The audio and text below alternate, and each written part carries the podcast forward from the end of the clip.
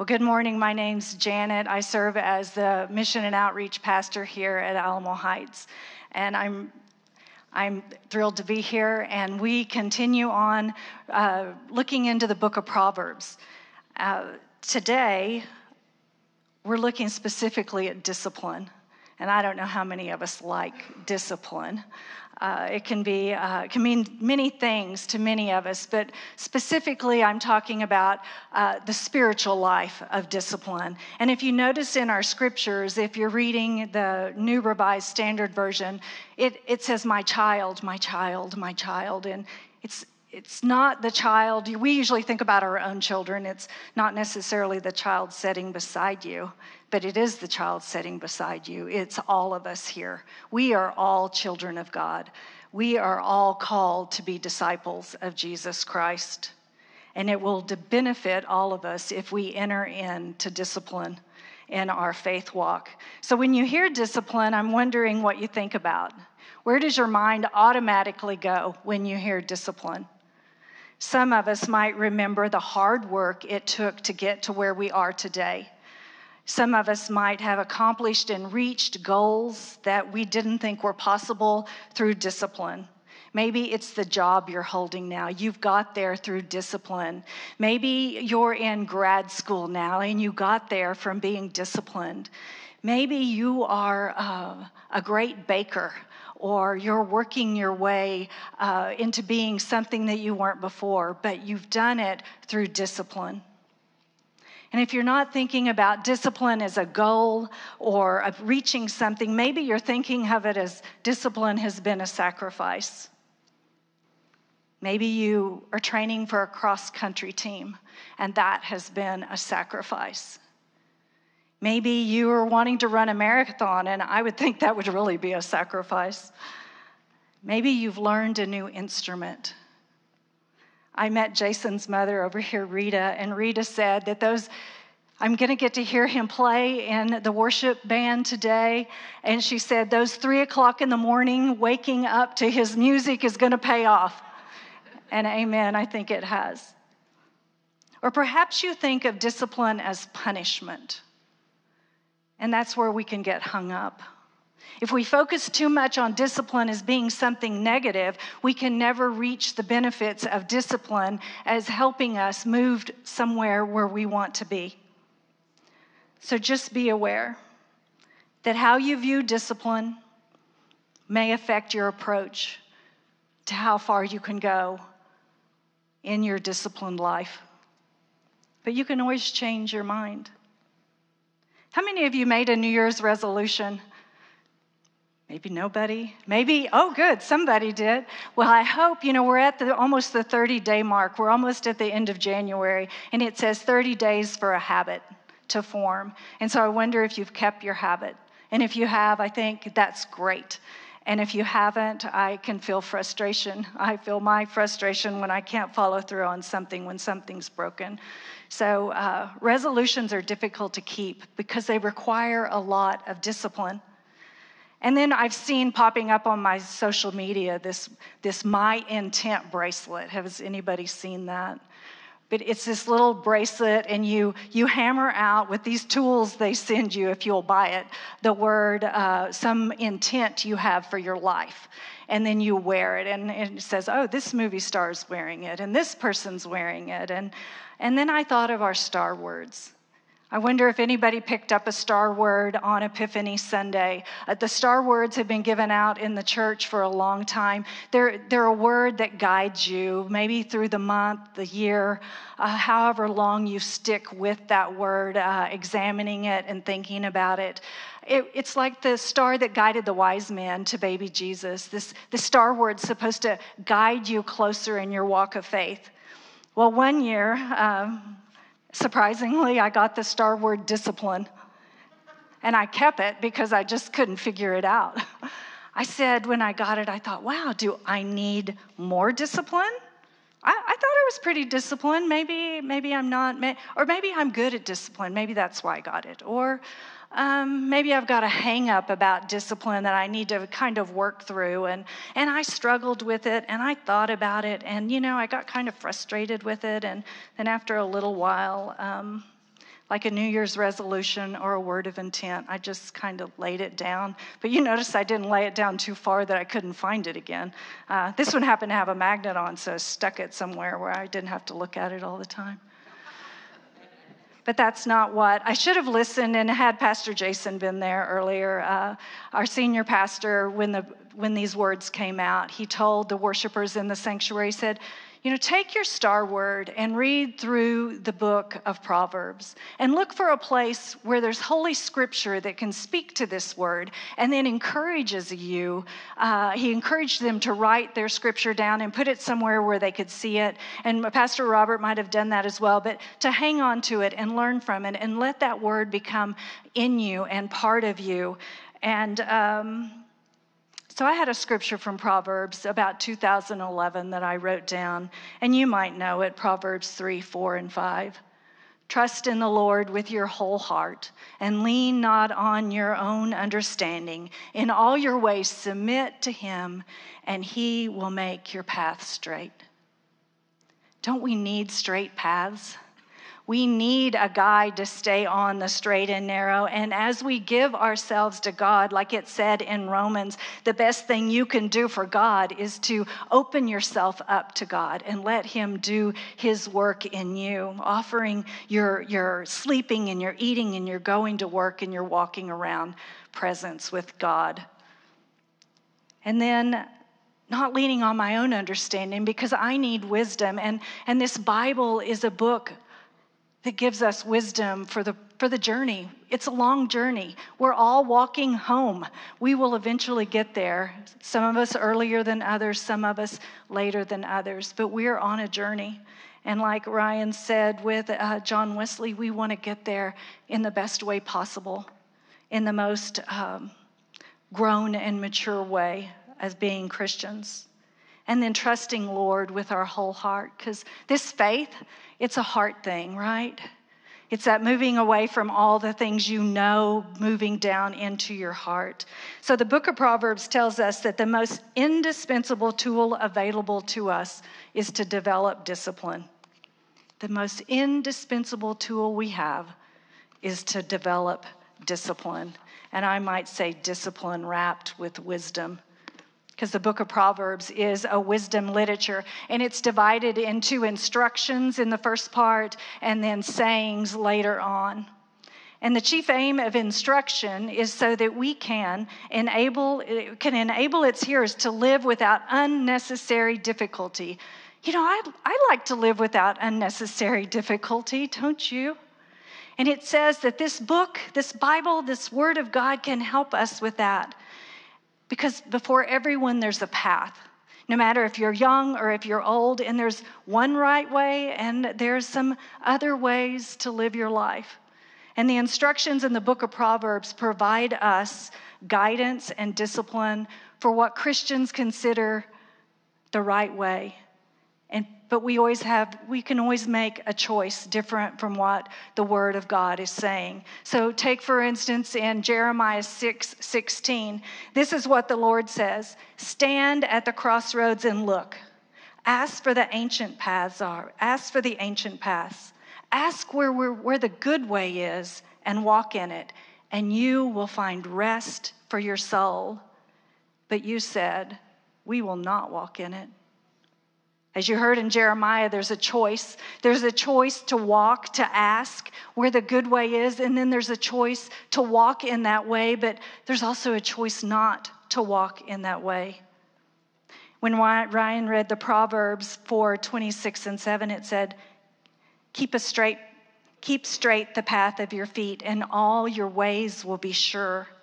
Don't swerve to the right or the left or turn your, and turn your foot away from evil. That's for all of us. Walk straight. When your friends are saying, let's go this way, you need to stop and think is that the best way to go? Or do I need my wisdom to say, you know, I can't follow that way? I need to go another way. And that happens when you're young, and that happens when we're older. So I know I've found prayer and God's word of help when I'm struggling in need of encouragement. And I pray that you have as well. When you're struggling and need encouragement, you can cry out to God. You can pray the scriptures. They can give hope and guidance, and they can help us get back on the right track. I wonder if you, uh, I, the root word of discipline, do you know what it is? Disciple. Did you know that the root word of discipline is disciple? And do you want to be a disciple of Jesus Christ? I think if you're here, you do. And following Jesus would take, takes, not would take, but does take a lot of discipline. Uh, some of you might know Ray Vander Laan. Uh, he led many walks into Israel with uh, this congregation and also the Riverside congregation. And he also taught many of us the Shema. And he, uh, he, he's a great, great man, great man of God. But he was here in the early 2000s. And he was giving uh, some talks here, and it was the room was set up a little differently, and the platform was over under the crosses, and I, I can still see uh, RVL standing up there because he's kind of intense. If you've ever been around him, maybe you've seen him on your videos. And, and I'm setting, the, the room is set up like in two sections, and I'm on the back row watching, you know, wondering what he's going to say. And, and he says, Do you want to be a disciple? Do you want to know how to be a disciple? And so I'm like leaning forward, like, yeah, I, I really want to know how to be a disciple. And he has a Bible about this size, but it's wrapped in leather and it has this cord that's swinging, you know, that he ties it shut with, and it's swinging. He said, if you want to be a disciple of Jesus, you've got to know what's in this book. And I thought, well, great. I was really kind of hoping it'd be a little easier than that because I can't tell you in my life as, as growing and uh, going to church how many times I've tried to read this Bible by myself. I get through Genesis and I go, I'm stopping. And then I get a little further down and I'm like, I'm over that. And I just keep going and keep reading and I just put it down because I get so frustrated because it's not meant to be read by yourself, it's meant to be read in community. But thanks be to God here at this church, they were teaching the Bible. We were, I joined a group, we read through the entire Bible, and it changed my heart. And I, was listening to the songs that the worship team was singing, and they were, I heard, I've boxed you in, God, and I, I'm raising my hand. Heard that in two different songs that we can't box God in. We've got to let God be who God is. And, and God is living, and this Bible is living, and His Word's living. And, and then we've got to reach out for the help we need. And there's wonderful things happening here. You can uh, come to community dinner. Do you know there's yoga happening for free every Wednesday night here at 5:30, right here in this room? It's great. And then there's all sorts of studies you can enter in to, to let this word sink into your heart. But it takes time. You don't just wake up and run a marathon. You don't just wake up and spout off a bunch of scripture. It takes time for it to get into yourself. And I, I, I wish Sarah Ortiz were here, and I was talking to Jordan about her earlier. She plays the piano, and Sarah Ortiz was over at Asbury. She's Pastor Robert's daughter. We needed a piano player at Asbury. Um, our 90 year old piano player uh, was, was lessening and lessening being the piano player. And Sarah started teaching herself by ear to play the piano. And, and then she was brave enough to get up and play the piano while we sang. And then she got more into that. She kept playing. I think she got a teacher. She now she was reading just here by ear. Now she's reading music. And she joins this worship team. And you see her up here every sunday being very faithful. Didn't happen overnight. It took discipline and sacrifice. And i know some of you have put in a lot of discipline and sacrifice in the things you've been doing the battles you've been fighting, your health being restored, the things you're going through right now. But God is with you, and you can do it. So it's a process, can be a long process. And I'm thankful that I'm not the same disciple I was sitting on the back row saying, Oh, good grief, how am I ever going to know the Bible as I am today because of this church nurtured that in me? So, as we move forward and we're practicing your spiritual disciplines of praying together, reading together, uh, journaling, listening to God, coming here to worship in community, praying with your children, have you heard of a rule of life? John Wesley, the Wesleyan, is the founder of Methodism. Like Pastor Robert said, there, uh, there's the Wesleyan movement has three rules, and they're three very simple rules: do no harm, do good, stay in love with God do no harm, do good, stay in love with God. Three simple rules that encompass so much, right? Those aren't easy rules to follow. But I want you to think about a rule for yourself. And if you have a family and children, that you invite them into that rule with you. Because a rule of life is a living document that will change you and your life as your roles change. Whatever it ends up being, it needs to be built on reflection of who you are, who you want to be, what you value, and how you currently spend your time.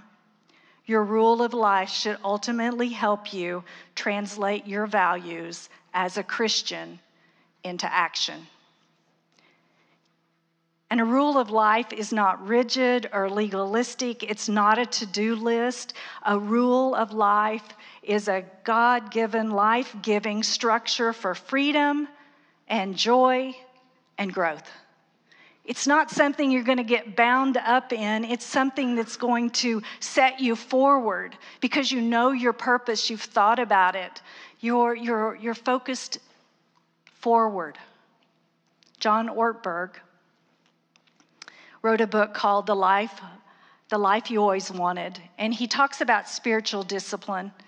And he talks about a disciplined person is someone who can do the right thing at the right time in the right way, in the right spirit.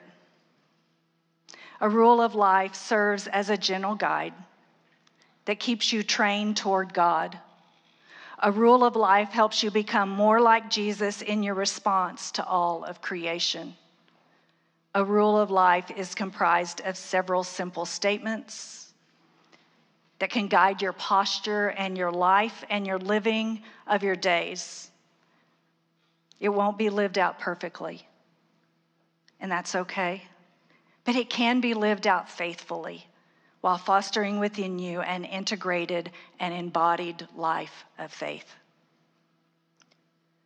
So, a rule of life to me sounds like a disciplined disciple of Jesus, the Christ, who loves all, who serves all, who gives their everything to the things of God. Amen.